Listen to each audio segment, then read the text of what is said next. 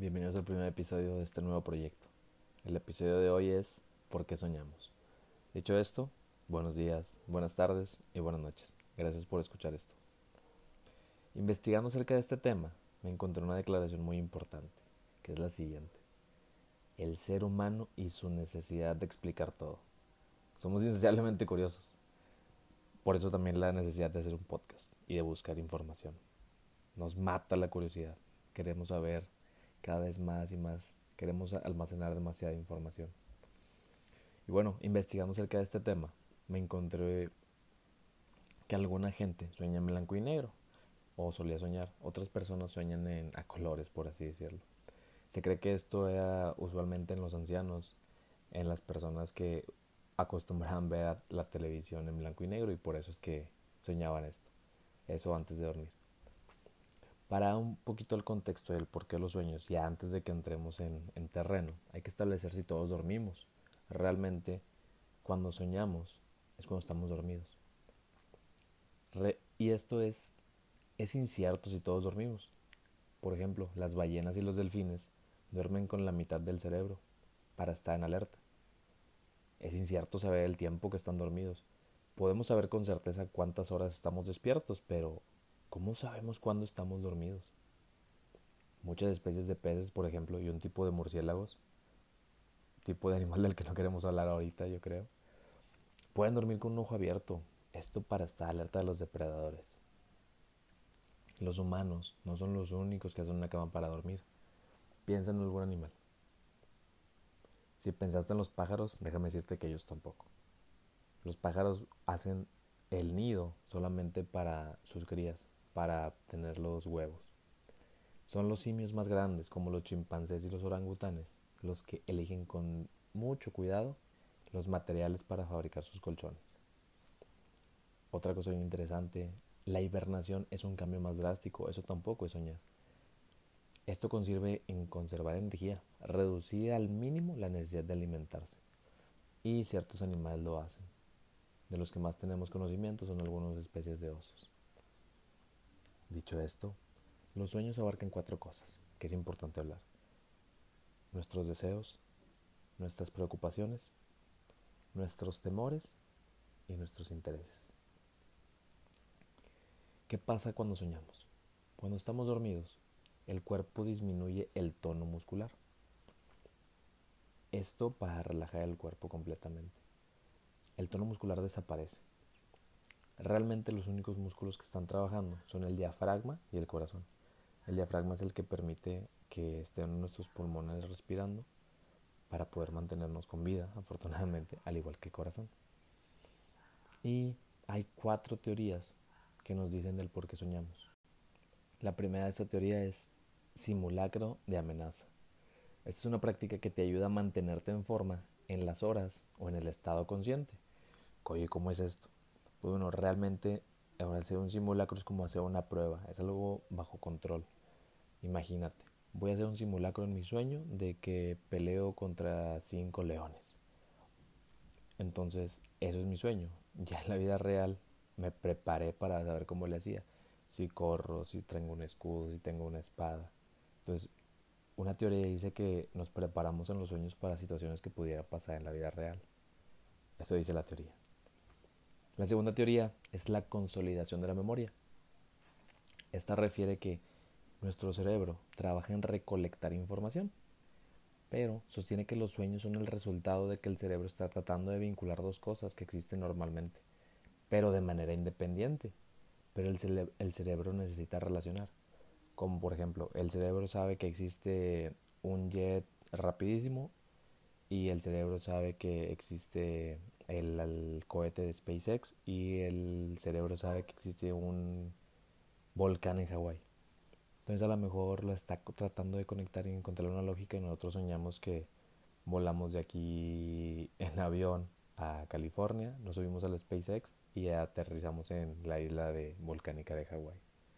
Esa es otra teoría muy interesante de por qué algunos sueños son muy extraños. Y una tercera teoría indica que nuestros sueños son la, por, la reducción del miedo. Nosotros aprendemos o acumulamos muchos temores cuando estamos despiertos Y, es entonces cuando dormimos que reducimos estos temores al soñar, pero en un contexto diferente. Esto ayudaría a eliminar o reducir el temor. Si tengo muchos miedos, el cerebro trata de prepararnos para, para hacer eso, pero también existe una posibilidad de que el sueño fracase y eso se convierta en una pesadilla. Y eso sí realmente da miedo. A mí en lo personal no me gustan las películas de terror, las aborrezco. porque sé que me generan estos tipos de problemas.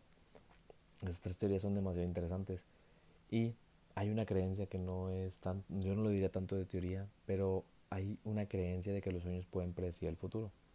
Eso se investigó, se realizó un estudio en el año de 1970 y duró cerca de 15 años. Del 1970 a 1985 se estuvo registrando los sueños de ciertas personas y los comparaban con los hechos que sucedían realmente. Trataban de ligarlos y ver qué tanta correlación había entre ellos y realmente era como escoger sueños al azar de casos al azar. No había ninguna indicación de que las personas pudieran soñar con el futuro realmente. Entonces, no le quiero quitar a nadie, es mi opinión, es lo que yo he investigado. Si hay personas que tienen premoniciones, están en todo su derecho de tenerlas. Aparte, hay una escuela de pensamiento que sostiene que los sueños no tienen ninguna función, realmente son un producto accidental o colateral de la evolución de nuestras habilidades, de nuestras habilidades intelectuales que hemos desarrollado por millones de años. Entonces solamente se dedica a eso. ¿Por qué? Porque los estudios han demostrado, o bueno, no han podido demostrar, dado que es el grado inconsciente el que elabora nuestros sueños, es muy complejo de, estar investigando. Hay otros estudios que se han hecho eh, midiendo la actividad cerebral al estar dormido, se han encontrado cosas muy, muy interesantes pero realmente aún no hay una explicación del por qué soñamos. Esas son las teorías más aceptadas. Algo muy interesante que es bueno recordar es que nuestros sueños son como nuestras huellas digitales. Realmente son las huellas digitales de nuestra mente. Domhoff, un, un científico del cual estuvo haciendo mucha investigación acerca de esto, decía una, una establecía algo muy interesante. Decía, si yo tuviera acceso a 50 de tus sueños, tendría una buena idea de lo que te preocupa en la vida lo que te interesa, quién te cae bien y quién no. Nuestros sueños son retratos psicológicos. Qué interesante sueña esto. Repetimos, si nuestros sueños representan nuestros intereses, nuestros miedos, nuestras preocupaciones y nuestros deseos, con 50 de esos sueños o con 100, ¿qué no harían? Podríamos construir una, un retrato de nosotros mismos. Ahí está la importancia, lo complejo es averiguar. Realmente siempre soñamos, pero hay una parte que no recordamos, que se queda en el inconsciente. Digo, un amigo a quien mando saludos, a Jesús Vázquez, es psicólogo y también discutía mucho este tema. Y es muy interesante el, el por qué. Realmente sí soñamos siempre, pero algunos sueños se van a la parte que no recordamos, solamente lo omitimos. Algunos otros sueños se van a la parte que sí recordamos. Otra cosa que sí es importante decir es que existe el Dream Bank, si alguno de ustedes quiere buscarlo. Esto es un banco que almacena más de 22 mil sueños. Tú puedes buscar sueños de personas que van desde los 7 hasta los 74 años. Todos los, todos los sueños son recolectados por diferentes fuentes y estudios y no por páginas web.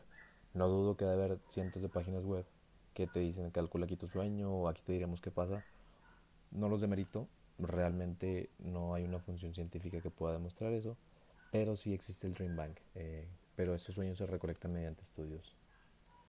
Habiendo dicho esto, ya podemos entender que al menos son cuatro cosas del por qué soñamos, porque reflejamos nuestros miedos, nuestras preocupaciones, nuestros intereses y nuestros deseos.